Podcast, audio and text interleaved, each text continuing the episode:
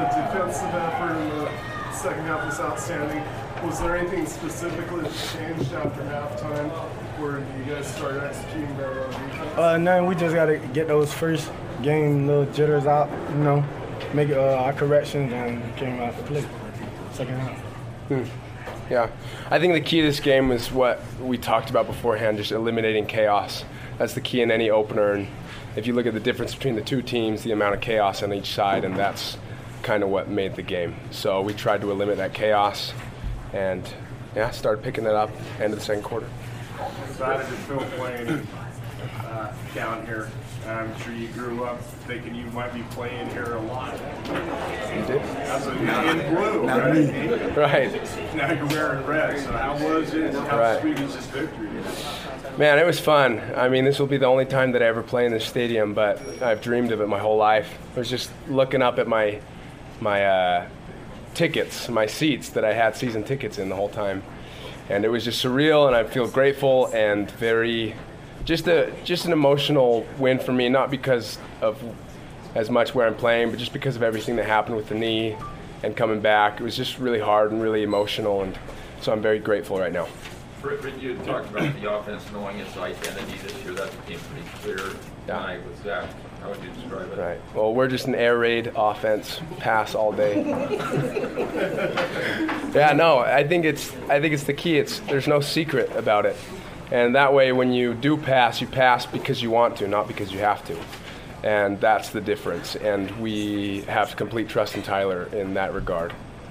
Ty, what were you guys doing for 55 minutes in the locker room? I'm sure this is the first time you've ever had to deal with something. I think I had Rice Krispie, some oranges, and we stretched a little bit. So then we came down, and Zach Moss ran it down their throat. I had 3 packets of beef jerky. How'd you feel about a first run behind a fresh offensive line? It felt good. They did a great job protecting me. They were dropping 8 in coverage, so you know my linemen kept me clean, and yeah. They did a great job of blocking them for the run. Zach Moss screened a lot. And Tyler, you're gonna leave Utah without a loss to BYU. How much pride do you take in that? We never gonna lose to them. They so poo poo.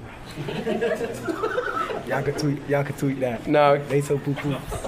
He's a senior. Yeah, I'm a junior. That. I gotta stay here. Talk about the defense. I think since 2011, you guys have scored 9 defensive touchdowns against BYU. Got the 2 pick sixes tonight.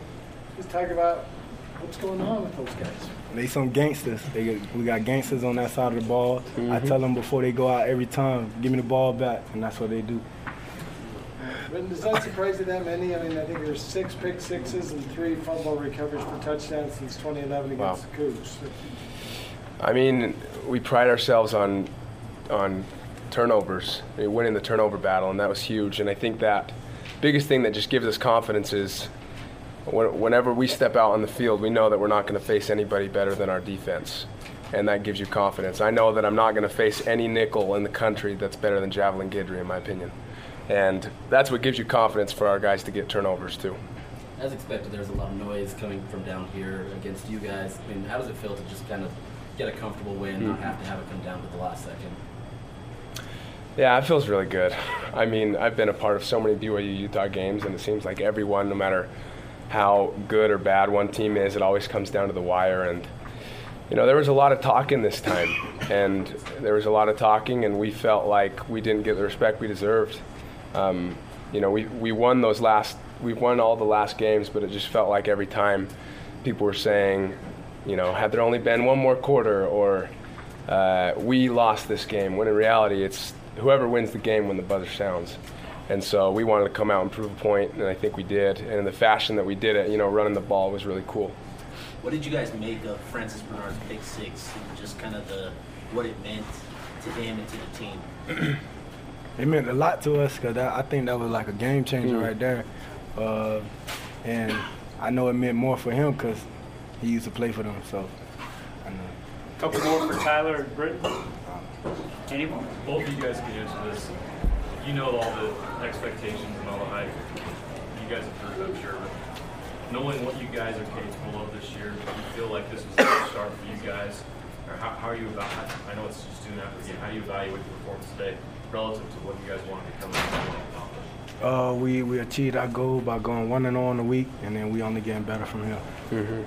Yeah, it's just nice to start out with a comfortable victory, and you know, I always say in regards to hype and things like that, just let it give you confidence, because these guys on the team, they're not the type of guys that are just going to sit back and relax because of it. If that fires you up, then let it fire you up, in my opinion. And so I'm going to let it fire me up, or have it motivate me to work harder. Can you give us a percentage on where your knee's at, like all the way at 100? Not 100, but with the adrenaline and everything that's going on, I forget about it enough during the game that I can play on it.